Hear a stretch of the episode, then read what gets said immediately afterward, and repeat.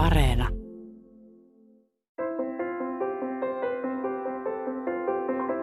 Tänään puhutaan älykkyydestä, tai kuten psykologiassa vaihtoehtoisesti sanotaan, kognitiivisesta kyvykkyydestä. Älykkyys on vaikea käsite, sitä määritellään eri tavoin, mutta yksimielisyyteen älykkyyden olemuksesta ei ole päästy. Psykologiassa älykkyys on kuitenkin yksi vanhimpia tutkimusalueita. Se itse asiassa, minkä takia älykkyys on ominaisuutena kiinnostava ja, ja, ja myös ikään kuin monien, monien elämän osa-alueiden kannalta tärkeä, on, tai kokonaisuudessaan ikään kuin elämän, elämän kannalta tärkeä, on, on nimenomaan se, että, että se älykkyys, vaikka se ei määritä mitään tekijää, ikään kuin mitään seuraamusta tai, tai käyttäytymispiirteitä tai muita ikään kuin täydellisesti, niin, niin se, se vaikuttaa lähestulkoon jokaisen elämän osa-alueeseen jollain tavalla. Amerikkalaisen psykologiyhdistyksen mukaan älykkyys tarkoittaa kykyä ratkoa monimutkaisia ongelmia, hankkia tietoa ja oppia uusia asioita nopeasti. Se on myös kykyä abstraktiin ajatteluun ja nopeaa päättelytaitoa. Epäilemättä tällaisia kyvykkyyksiä on hieman enemmän superälykkäillä, keksijöillä, nobelisteilla ja luovilla visionääreillä – Ihmisillä, joiden ajattelun tuloksena syntyy uusia mullistavia keksintöjä ja läpimurtoja. Historiasta näitä poikkeusyksilöitä löytyy. Miten esimerkiksi Nikola Tesla pystyi keksimään vielä nykyisinkin käytössä olevat moottorien ja koneiden toimintaperiaatteet? Hän kirjoittaa omalle elämäkerrassaan, että kaikki hänen nimissään olevat moottorit ja laitteet hän kehitti alle kahdessa kuukaudessa – valtavassa inspiraatiovirrassa. Tämä on jotenkin aivan järisyttävä ää, tieto, että miten voi kehittää alle kahdessa kuukaudessa. Mutta hän sanoi, että hänen ainut vaikeus oli se, että hän pystyi pitämään kiinni niistä ideoista, joita virtasi hänen mieleensä. Mutta riittääkö tällaisiin saavutuksiin älykkyyden määritelmän mukainen näppärä päättely ja aivojen nopeat prosessointikyvyt? Vai tarvitaanko sittenkin lisäksi jotain muuta, kuten intuitiivista ajattelua?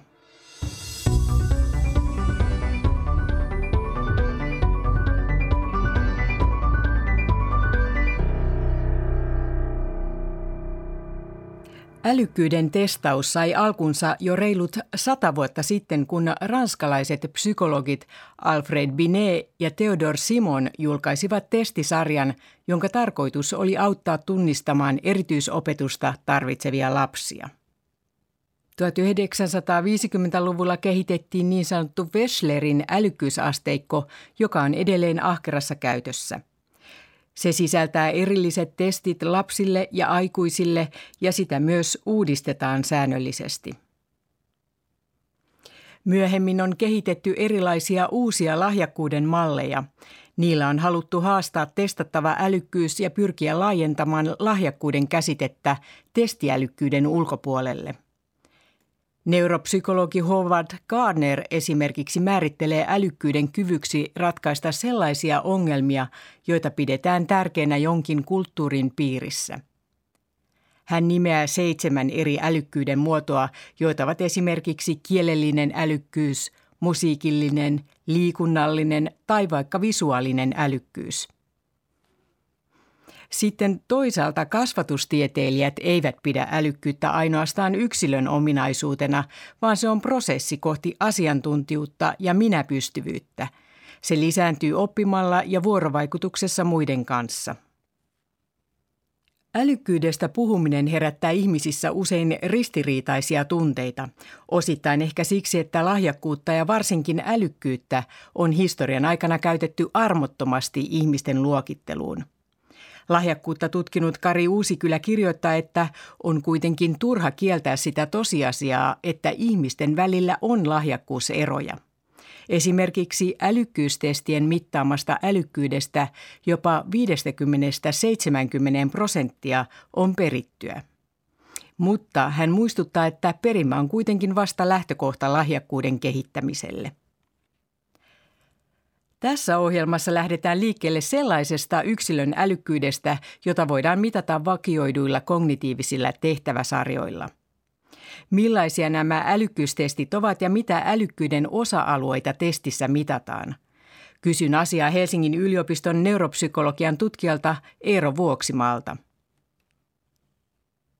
Helsingin yliopistolla tutkitaan myös sitä, miten niin sanottu yleisälykkyys vaikuttaa ihmisen pärjäämiseen elämässä. Professori Markus Jokelan tutkimuksista selviää, että älykkyydellä on laajat vaikutukset. Lopuksi ohjelmassa puhutaan keksijöiden ja visionäärien mielenmaisemasta.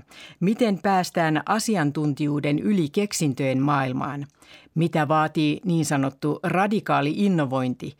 Käyn jututtamassa Asta Raamia, joka on väitellyt taiteen tohtoriksi intuitiosta.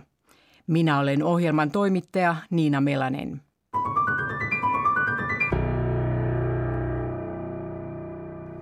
Nyt aluksi älykkyysmittauksiin. Neuropsykologi Eero Vuoksimaa, miten älykkyyttä mitataan tieteellisissä tutkimuksissa? Käytetään tällaisia standardoituja testejä ja se tarkoittaa sitä, että ne testit on kehitetty sillä tavalla, että niistä tulee hajontaa.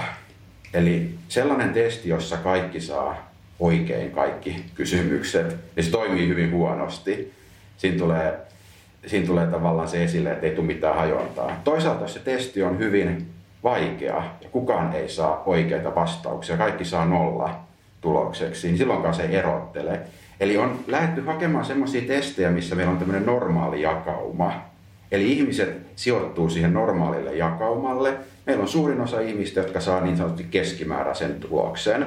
Sitten meillä on osa ihmisiä, jotka saa erityisen hyvän tuloksen ja sitten osa, jotka saa erityisen heikon tuloksen. Eli tämä on tavallaan se lähtökohta, että niitä on kehitetty testejä sillä tavalla, että meidän pitäisi saada se normaali jakauma sinne. Ja silloin, jos se on liian helppo tai liian vaikea, meillä on tämmöinen lattia- tai kattoefekti, niin sellaisia testejä ei päädy tällaisiin testipatteristoihin, millä mitataan kognitiivisia kykyjä ja älykkyyttä. Oikeastaan tuo älykkyyssana on siinä mielessä vähän, vähän huono, että se ehkä kuvaa sitä parhaalla tavalla. Et neuropsykologisesta näkökulmasta voitaisiin puhua enemmänkin yleisestä kognitiivisesta kyvykkyydestä, joka koostuu sitten kielellisestä kyvykkyydestä ja sitten spatiaalisesta, siitä visuaalisesta kyvykkyydestä ja sitten esimerkiksi se matemaattinen kyvykkyys, prosessointinopeus, työmuisti. Ja nämä niin kuin kaikki yhdessä muodostaa sen yleisen kognitiivisen kyvykkyyden, mitä myös älykkyydeksi sanotaan. Kun testattava vastaa älykkyystestissä erilaisiin kysymyspattereihin, löytyy niin sanottu G-tekijä, joka on yhteinen tekijä eri taitojen, kuten matemaattisen, kielellisen tai loogisen päättelytaidon taustalla. Vaikka näyttää siltä, että testin eri osa-alueet mittaavat erityyppisiä kykyjä, niin huomataan, että ihmiset, jotka pärjäävät yhdessä tehtävätyypissä hyvin, pärjäävät keskimäärin myös muissa tehtävissä. Tämä tarkoittaa sitä, että eri kykyjen välillä on positiivinen korrelaatio, josta voidaan määrittää testattavalle niin sanottu yleisälykkyyden taso tai yleisen kognitiivisen kyvykkyyden taso. Tämä taso ilmaistaan älykkyysosamäärällä, jonka keskiarvoksi on sovittu 100. Suurimmalla osalla ihmisistä pistemäärä asettuu 85 ja 115 pisteen väliin. Älykkäin 2 prosenttia väestöstä saavuttaa yli 130 pisteen älykkyysosamäärän. Tämä luku on keskiarvo eri kyvykkyyksistä. Saman pistemäärän saaneet ihmiset voivat erota profiileiltaan paljonkin toisistaan.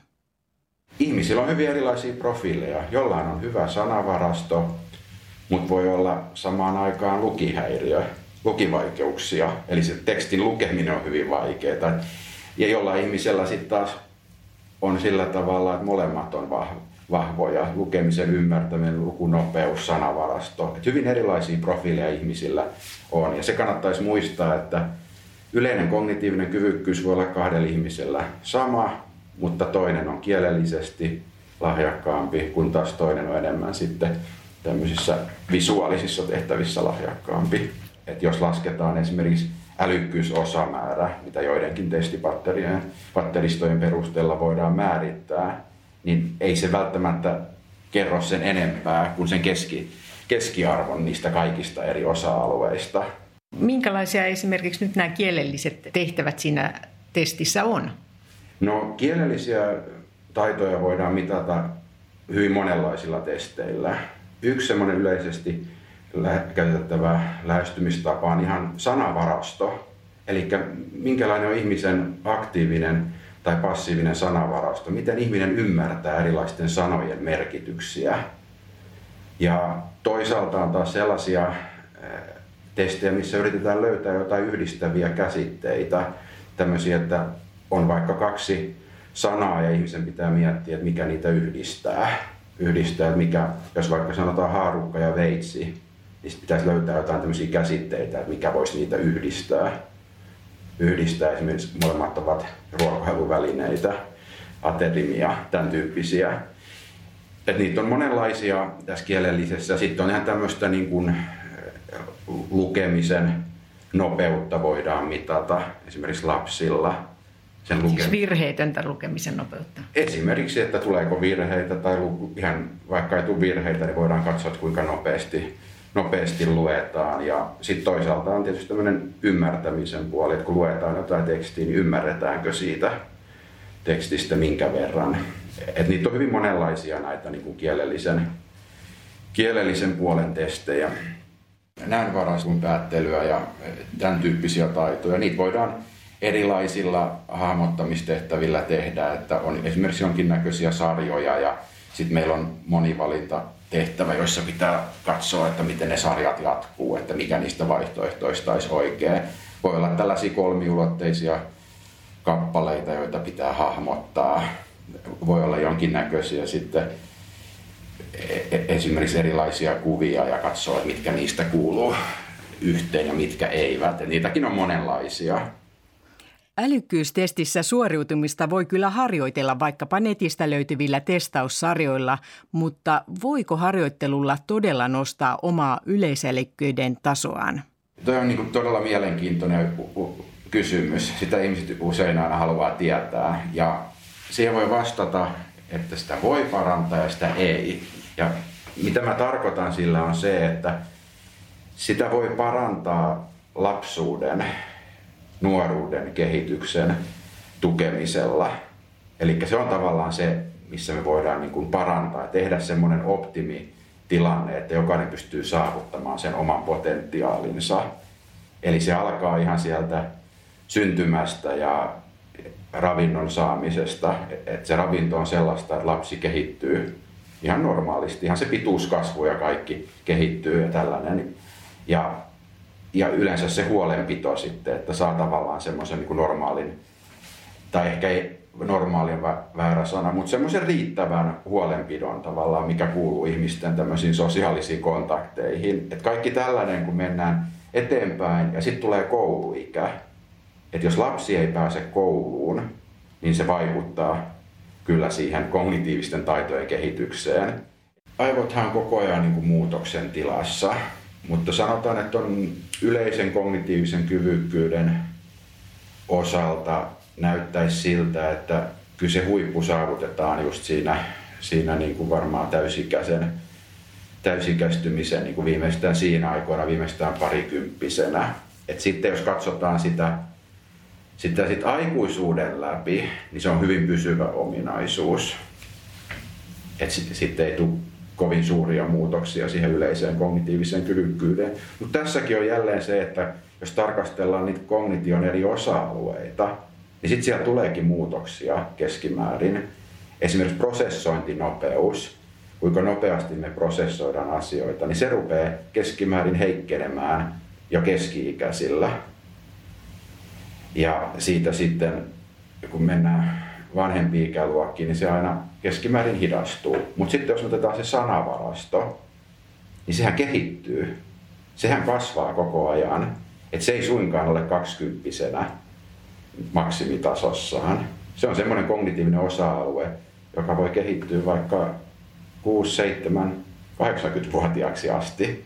Et se on hyvä muistaa, että ne eri osa-alueet saattaa mennä keskimäärin eri suuntiin. Osassa tulee vähän keskimäärin parantumista ja osassa niistä tulee heikentymistä. Mutta jos puhutaan jälleen sit yleisestä kognitiivisesta kyvykkyydestä, älykkyydestä, se näyttäisi olevan hyvin, hyvin niin kuin tämmöinen pysyvä ominaisuus. Aivokapasiteetin perusta rakentuu elämän 21. vuoden aikana. Opinnot ja muut tekemiset lisäävät tästä eteenpäin kyllä taitoja, mutta eivät vaikuta ihmisen yleisälykkyyden tasoon.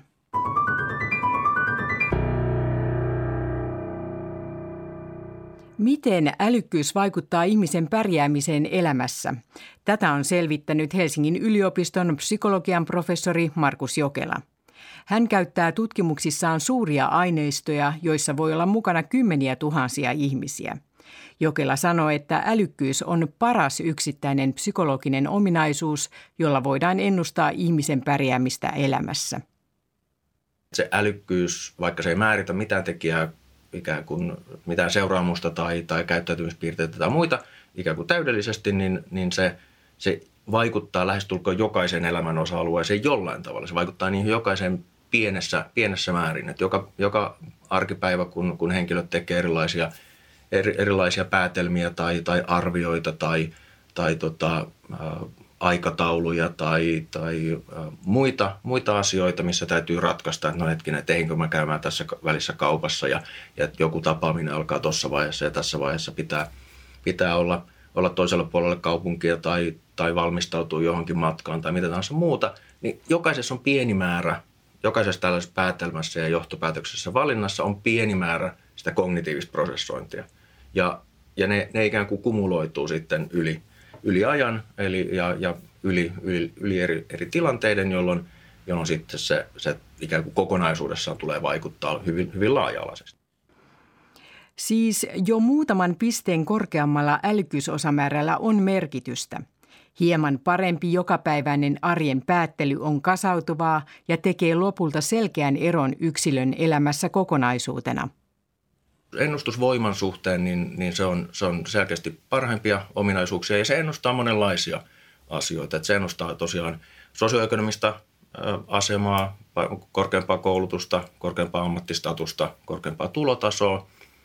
Se ennustaa parempaa terveyttä, pienempää riskiä sairastua erilaisiin kroonisiin sairauksiin ja, ja pidempää elinikää – ja se ennustaa myös, myös riskikäyttäytymistä, eli, eli alhaisempaa todennäköisyyttä esimerkiksi päätyy rikoksen polulle.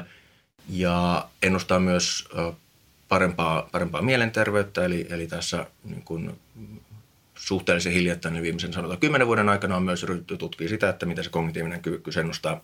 Esimerkiksi mielenterveydenkin häiriöitä, niin, niin korkeampi älykkyys ennustaa, ennustaa alhaisempaa riskiä sairastua esimerkiksi – masennukseen tai, tai moniin muihin, muihin mielenterveyden häiriöihin. Vaikka suurissa väestötason tutkimuksissa tällaisia yhteyksiä älykkyyden suhteen löytyy, Markus Jokela haluaa painottaa, että älykkyys ei kuitenkaan yksin määrää ihmisen kohtaloa. Älykkyys on, on ainoastaan yksi ominaisuus monien muiden ominaisuuksien joukossa. Se ei missään tapauksessa määritä ihmisten elämää ikään kuin millään, millään ikään kuin tällaisella niin kuin deterministisellä tai jotenkin ennalta määräytyneellä tavalla, että, että se ohjaisi ihmiset sitten suoraan jollekin, jollekin polulle, vaan sen jälkeen, kun, kun halutaan tarkastella yksilöitä, yksilöiden elämänkaaria ja, ja, ja kehitystä, niin, niin sitten tulee kaikki muut tekijät. Tulee, tulee sosiaaliset suhteet, tulee perhonsuuspiirteet, arvot, asenteet ja, ja niin edespäin. Silloin niiden tällaiset elämänpolut erkaantuu, että – että joku korkealla älykkyydellä varustettu henkilö niin, niin tota, on erittäin ahkera ja, ja käyttää 60 tuntia viikossa harjoitteluun tai työn tekemiseen ja toista työntekoa ei kiinnosta ihan kauhean paljon ja se tekee vain 20 tuntia, harjoittelee tai tekee töitä, niin siitähän niitä eroja sitten syntyy. Joka tapauksessa virkeästä aivotoiminnasta näyttäisi olevan monenlaista hyötyä. Mitä älykkäät ihmiset tekevät oikein esimerkiksi terveytensä suhteen? Yksi sellainen seikka, joka näyttäisi nousevan esiin sieltä, on, on tämmöinen ikään kuin yleinen ongelmanratkaisukyky tai ikään kuin sellainen, sellainen lähestymistapa, jossa, jossa ä, elämän vastoinkäymisiin suhtaudutaan enemmän ikään kuin ä, tämmöisinä ratkaistavissa olevina ongelmina tai, tai sellaisina mitä, mitä asioita, mitä voidaan ikään kuin selvittää – ja joillain, joillain henkilöillä on, on tämän tyyppinen lähestymistapa ihan, ihan ikään kuin luonnostaan. Toiset taas esimerkiksi elämän vastoinkäymisessä käpertyy enemmän ikään kuin sisäänpäin ja, ja, ja alkaa, alkaa tota niin, murehtia ja, ja, ja märehtiä tunteintaan ja, ja ei, ei ikään kuin koeta aktiivisesti lähteä ratkaisemaan niitä elämän vastoinkäymisiä ja, ja vaikeuksia. Ja näyttäisi, että älykkyys on kytkeytynyt ikään kuin vaikuttaa esimerkiksi mielenterveyteen, niin ainakin osittain sitä kautta, että, että kuinka, kuinka joku ongelma tai ratkaisukeskeinen lähestymistapa sillä, sillä henkilöllä on. Aivojen kyvyllä prosessoida tehokkaasti on siis vahva yhteys yksilön kykyyn ja haluun löytää ratkaisuja myös terveyteen liittyvissä pulmissa. Älykkyyden tuoma etu vaikuttaa myös toiseen suuntaan, sillä fyysinen terveys hidastaa kognitiivisten kykyjen rapistumista vanhetessa. Se, mistä on enemmän näyttöä kognitiiviseen laskuun liittyen, on, on fyysinen terveys. Eli esimerkiksi sellaiset seikat, jotka vaikuttaa lisää sydän- ja verisuonisairauksien riskiä, korkea verenpaine ja, ja tota, tupakointi ja, ja sen tyyppiset asiat, niin, niin niiden on osoitettu myös ennustava jyrkempää kognitiivista laskua. Eli, eli tämä niin fyysisen terveyden ylläpito näyttäisi olevan, olevan tota, yksi semmoinen ikään kuin konkreettinen keino, jolla, jolla sitä kognitiivista laskua pystyy, pystyy ehkäisemään.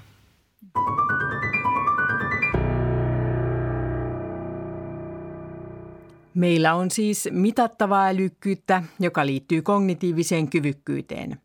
Älykkyystesteissä mitataan päättely- ja ratkaisutaitoja ongelmiin, joihin on olemassa oikea ratkaisu. Mutta entä sitten, kun mennään keksintöjen maailmaan, kun tuotetaan aivan uusia ideoita ja maailmaa mullistavia keksintöjä?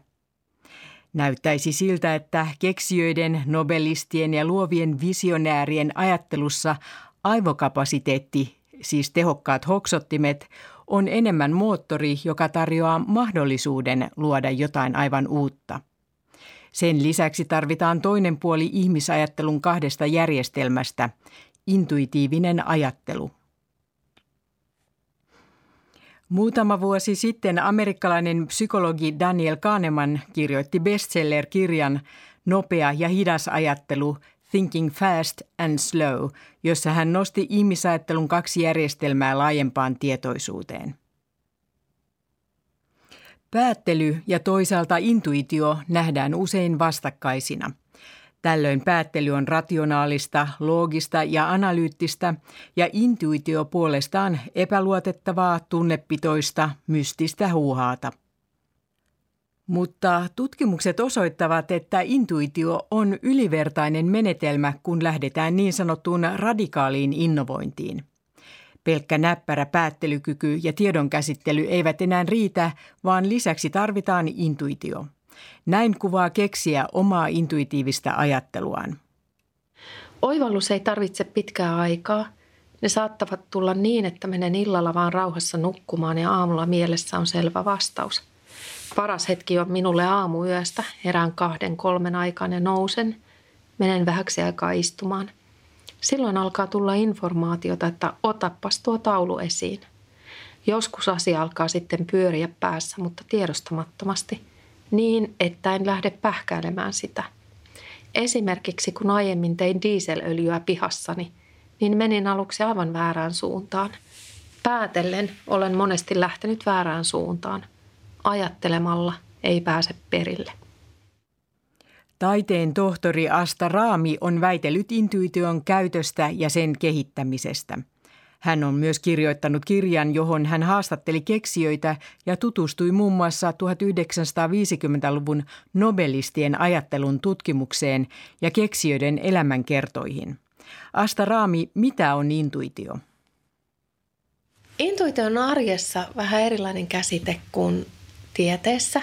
Et tieteessä jo 60-luvulta on ollut vallalla sellainen jaottelu, että meillä on ihmisajattelussa kaksi järjestelmää. Puhutaan systeemi ykkösestä ja systeemi kakkosesta. Systeemi ykkönen on meille ensisijainen ajattelun tapa ja se on intuitio. Ja systeemi kaksi on taas tietoinen päättely. Ja kaikki, mikä ei ole päättelyä, on intuitiota. Mutta arjessa me puhutaan monesti, että intuitio on jokin fiilis tai olotila. Mutta sitten tutkijat, jotka on tutkineet paljon intuitiota, niin erottelee, että intuitio ei ole sama kuin tunne tai tuntemus, vaikka me arjessa sellaista nimitystä usein käytetäänkin. Ja nyt voisi ajatella, että intuitio liittyy niin kuin kaikkeen muuhun paitsi siihen päättelyyn. Että intuitio on eri asia kuin päättely, mutta intuitio tuottaa tietoa, jota voidaan hyödyntää päättelyn kanssa yhdessä. Mutta se on hyvin erityyppistä tietoa kuin se päättely, että päättelyssä meillä on käytössämme hyviä menetelmiä, joilla me rakennetaan luotettavaa tietoa, että me voidaan analysoida ja fokusoida ja jäsennellä. Mutta koska intuitio on hyvin erityyppistä tietoa, niin siihen ei näy käy nämä samat ää, niin kuin tiedon luotettavuuden arvioimisen menetelmät, vaan se tarvii vähän erilaista tarkastelua. Ja monesti ajatellaan niin, että jos me päätellään, niin me saadaan luotettavaa tietoa ja sitten intuitio on jollain tavalla epäluotettavaa tietoa. Tai joku tietysti voi ajatella, että mun intuitio on aina oikeassa. Mutta kaikki näistä on aika semmoisia kapeita katsantokantoja, että myös päättely voi tuottaa virheellistä tietoa, että jos meillä on vaikka käytössämme vääriä faktoja. Tai sitten, jos me ei päätellä oikein, jos meidän päättelyn ketju ei ole kestävä. Tai sitten tilanteissa, joissa tieto on liikaa, niin meidän on vaikea päätellä. Tai jos tiedossa on liian isoja aukkoja, niin silloin me ei pystytä päättelemään. Ja just näissä tilanteissa, joissa niin päättely on huonoimmillaan, niin intuitio on parhaimmillaan. Koska intuitiojärjestelmä on just se, joka pystyy poimimaan meille merkityksellisiä havaintoja. Se auttaa meitä tunnistamaan asioita, jotka on tärkeitä tai, tai jotka meidän pitäisi huomioida tai että mikä on hyvä idea. Mutta että ihmisajattelun nerokkuus syntyy näiden kahden järjestelmän yhteistyöstä. Järjestelmien yhteistyö tarkoittaa siis sitä, että intuitiojärjestelmä suodattaa valtavaa tietovirtaa ja poimii sieltä sellaisia havaintoja, jotka ovat jollain tavalla merkityksellisiä. Tietoinen päättelevä mieli sitten analysoi ja järjestelee tietoa. Intuitio on tavallaan oikopolku merkityksellisen tiedon ääreen. Monet nerokkaat oivaltajat osaavat hyödyntää näitä kahta järjestelmää taitavasti. Asta Raami jaottelee intuitiivisen älykkyyden kolmeen eri osa-alueeseen. Vaistoihin perustuvaan, asiantuntijuuteen perustuvaan ja superintuitioon.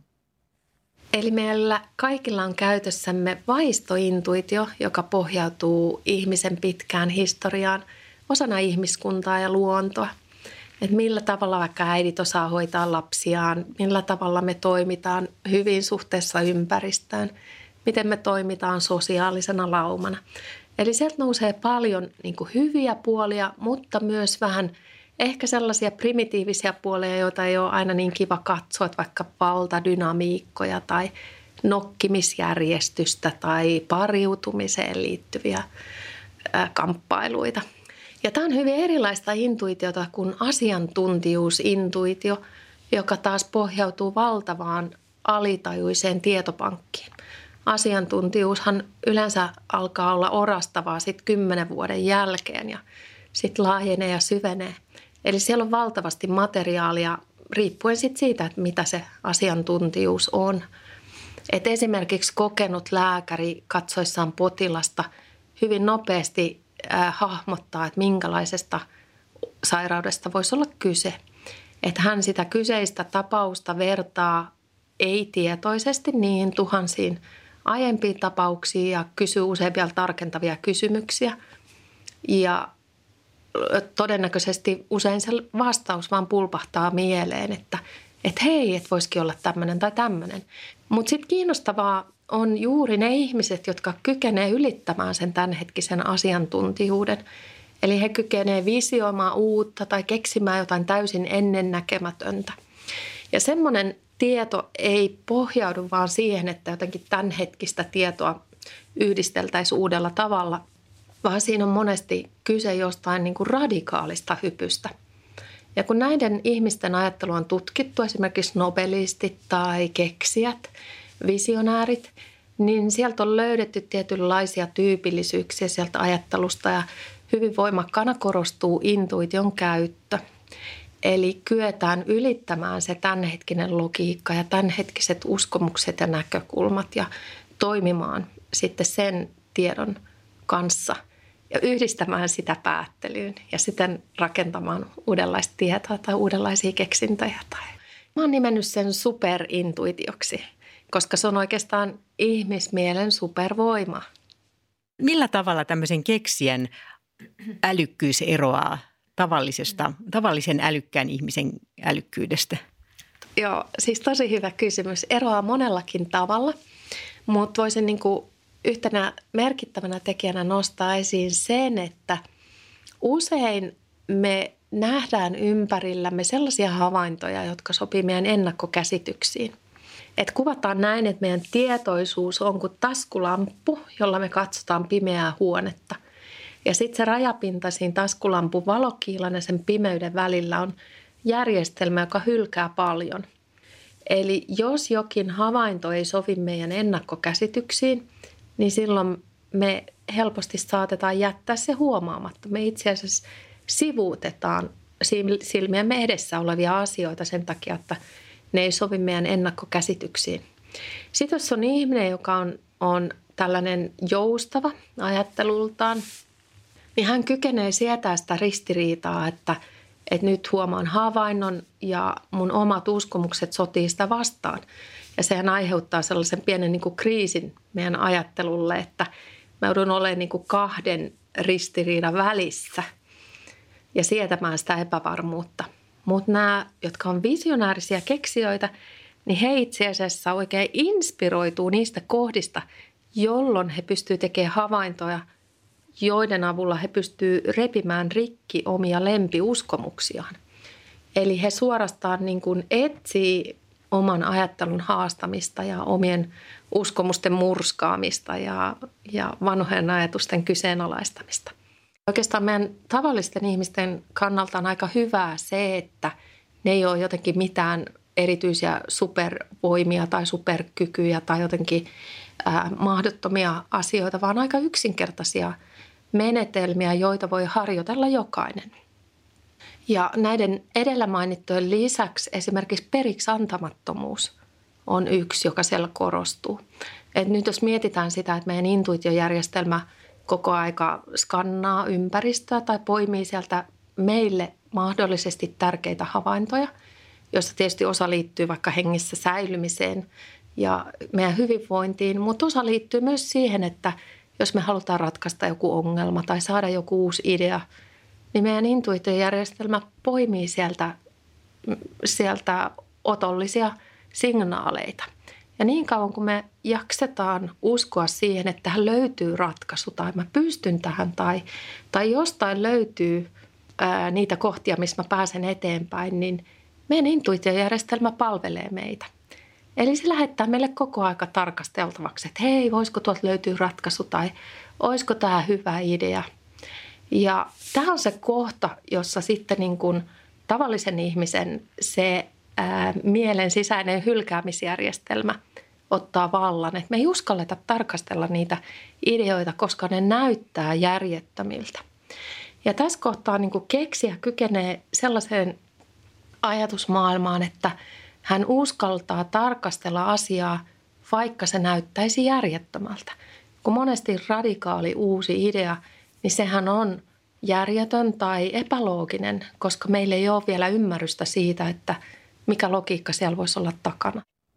Rohkeus ajatella toisin, edetä sinnikkäästi tuntemattomia polkuja ja sietää ankaraakin kritiikkiä on ominaista myös historian tunnetuimmille keksijöille. Mä esimerkiksi luin Leonardo da Vincin työpäiväkirjoja ja mulla oli aika järkytys lukea sieltä, että keksijänä hän on ollut halveksittu – koska hänen tietonsa ei perustu kirjaviisauteen ja sen hetkiseen tietoon. Ja näin 500 vuotta myöhemmin niin meidän näkökulmastahan Da Vinci oli Nero. Ja jos ajatellaan, että hän ei pohjannut sitä tietoa sen hetkiseen kirjatietoon, niin mihin hän sitten pohjasi sen? Niin hänen työpäiväkirjoistaan selviää, että esimerkiksi hän tutki liikettä ja sitten hän tutki liikettä aina lihassyihin asti ulottuvalla tarkkuudella. Niin kuin ihmisen kehoa ja liikettä. hän tutki valoa ja varjoa niin kuin pienempiä yksityiskohtia myöten. Eli yksi menetelmä, joka, joka nousee esiin, on ö, niin kuin tuoreiden ja uusien ja tarkkojen havaintojen tekeminen. Että miten maailma oikeasti toimii, eikä vaan niin kuin siellä meidän mielikuvissamme. Havainnot ovat intuitiivisen ajattelun keskiössä. Kun tavallisesti hylkäämme ja ohitamme ristiriitaisen havainnon, keksijät päinvastoin innostuvat niistä, vaikka ne näyttäisivät kuinka järjettömiltä. Tällainen ajattelija oli myös Nikola Tesla, joka tutki heikkojen voimien vahvistamista. Hänen mielensä loihti kokonaan toisen todellisuuden, jossa keksinnöt syntyivät. Hän kirjoittaa omalle elämäkerrassaan, että kaikki hänen nimissään olevat moottorit ja laitteet hän kehitti alle kahdessa kuukaudessa valtavassa inspiraatiovirrassa. Tämä on aivan järisyttävä ää, tieto, että miten voi kehittää alle kahdessa kuukaudessa.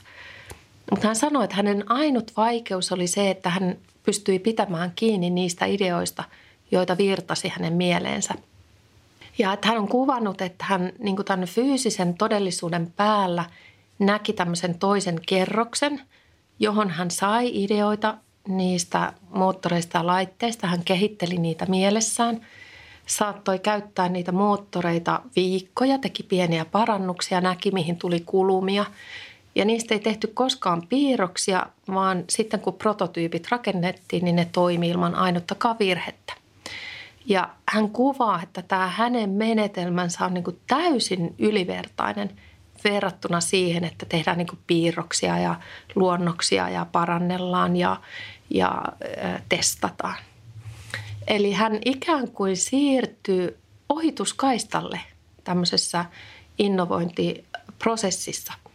Tämä tietenkin edellyttää aika moista kapasiteettia omalta mieleltä ja tämä on yksi, mikä korostuu näillä useilla keksijöillä, että heillä on kyky hyödyntää heidän moniulotteista ajatteluaan. Ja tämä toistuu myös niin kuin näissä 50-luvun nobelistien ajattelun tutkimuksessa.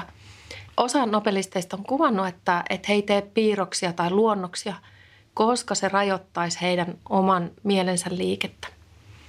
Vaan he kehittelevät siellä moniulotteisessa mielessä asioita mahdollisimman pitkälle – ja nämä keksijät, joita mä oon haastatellut kirjani varten, niin he myöskin niin kuin puhuu tästä, että omassa mielessään heillä on käytössään ulottuvuuksia, jossa he voi tarkastella vaikka samaa asiaa monelta suunnalta samanaikaisesti.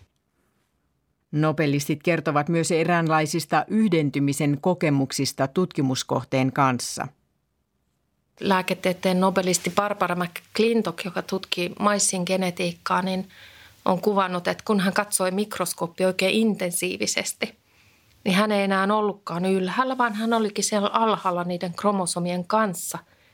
Ja ne kasvoivat ja ne oli hänen ympärillä ja ne oli hänen ystäviään. Ja tämä oli hänelle ensisijainen tapa saada tieteellistä tietoa. Ja tämä on kuitenkin ollut siis ihan pöyristyttävää aikalaisille, että hän, hän sai – murska kritiikkejä hänen artikkeleistaan ja herätti täydellisen hiljaisuuden konferensseissa luennoidessaan. Kuitenkin hän jatkoi sitä tutkimustaan ja sitten vuonna 1983 hän sai Nobel-palkinnon. Ja esimerkiksi Robert Millikan, joka sai fysiikan Nobelin, niin on kuvannut, että, että hän sai kokemuksia siitä, että hän pyörii elektronien kanssa. Ja se on hänelle ensisijainen tapa saada tietoa.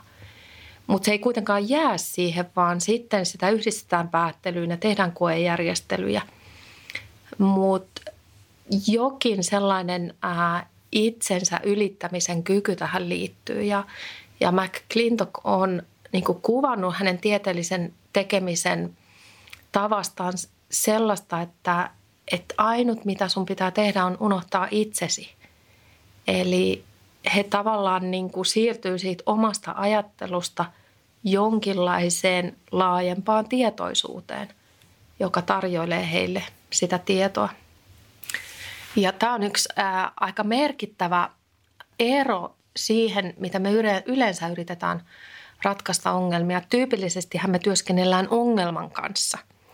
Analysoidaan ja jäsennellään ja hankitaan lisätietoa tai luokitellaan tai mitä tahansa onkin ongelman kanssa työskentely. Mutta nämä ihmiset siirtyy tekemään jotain muuta. Eli he alkaa työskennellä ongelman sijaan itsensä kanssa. Jokin estää minua näkemästä ja esteenä olen todennäköisesti minä itse. Useinkaan intuitio ei niinkään tarvitse kehittymistä, että meidän pitäisi jotenkin ponnistella päästäksemme johonkin, vaan me ikään kuin rauhoitutaan ja aletaan poistaa niitä esteitä siitä tieltä. Eli jälleen se meidän taskulamppu, joka katsoo sitä pimeää huonetta, niin, niin me poistetaan sieltä niitä hylkäämisjärjestelmiä, jolloin me saadaan intuitiojärjestelmää päättely toimimaan paremmin yhteen.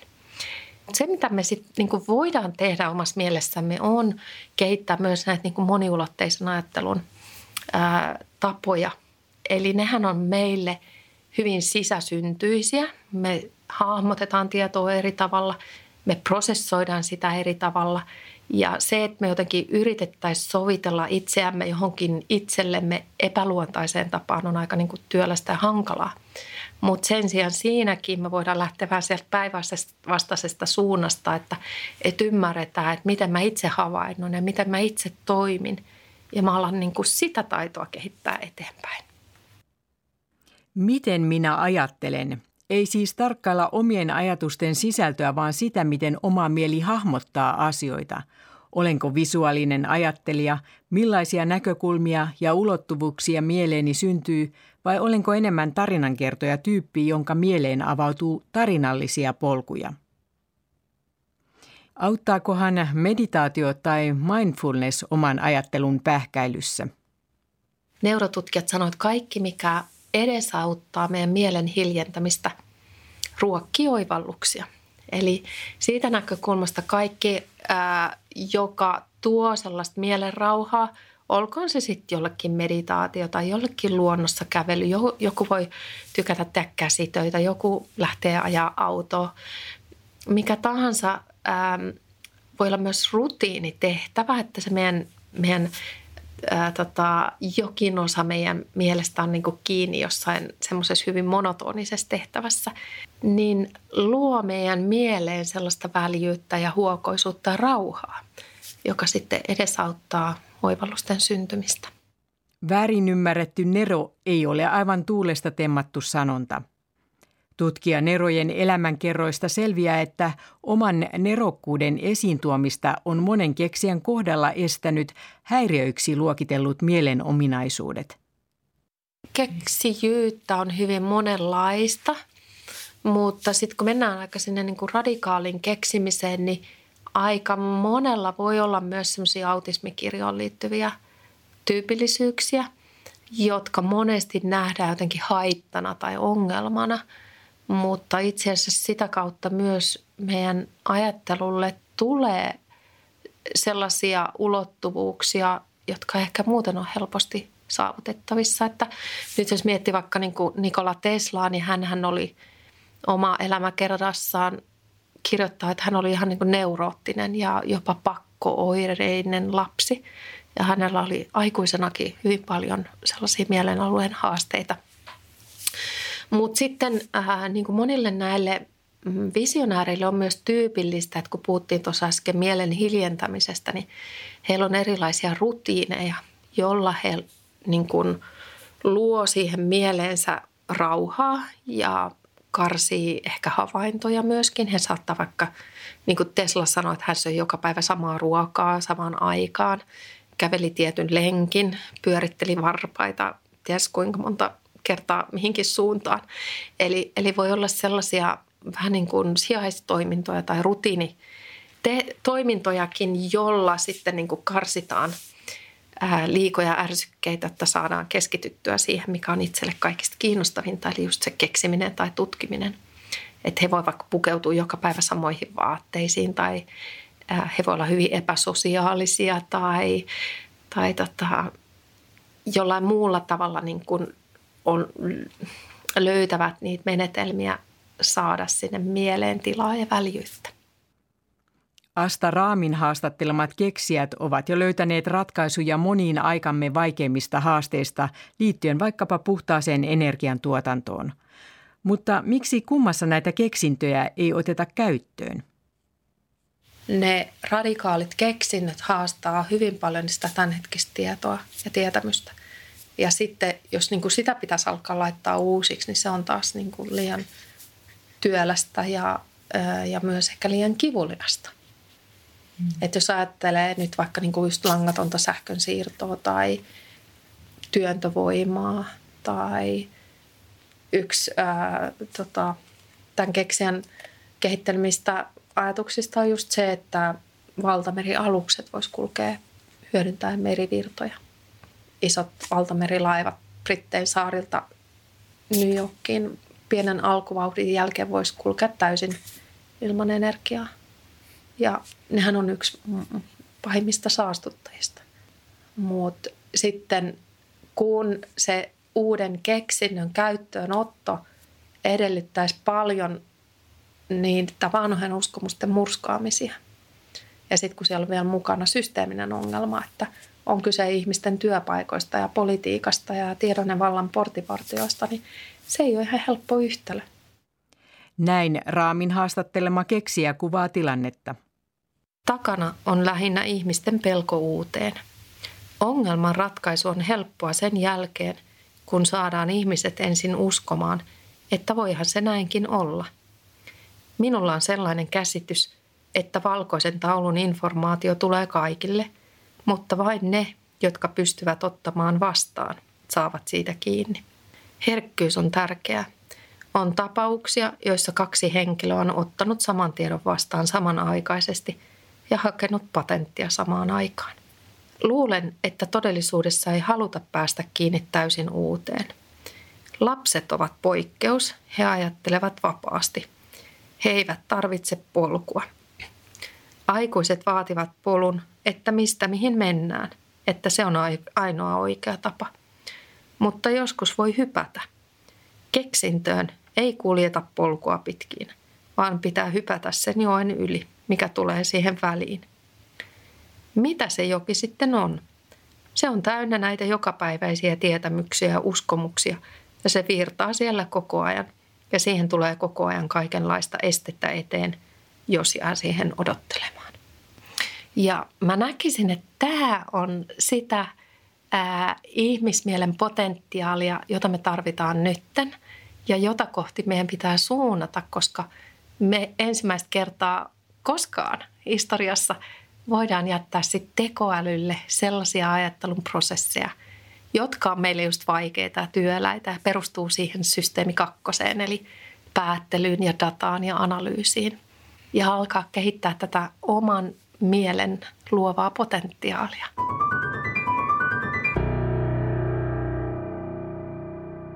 Tässä ohjelmassa puhuttiin älykkyydestä tai oikeastaan ajattelun eri ulottuvuuksista.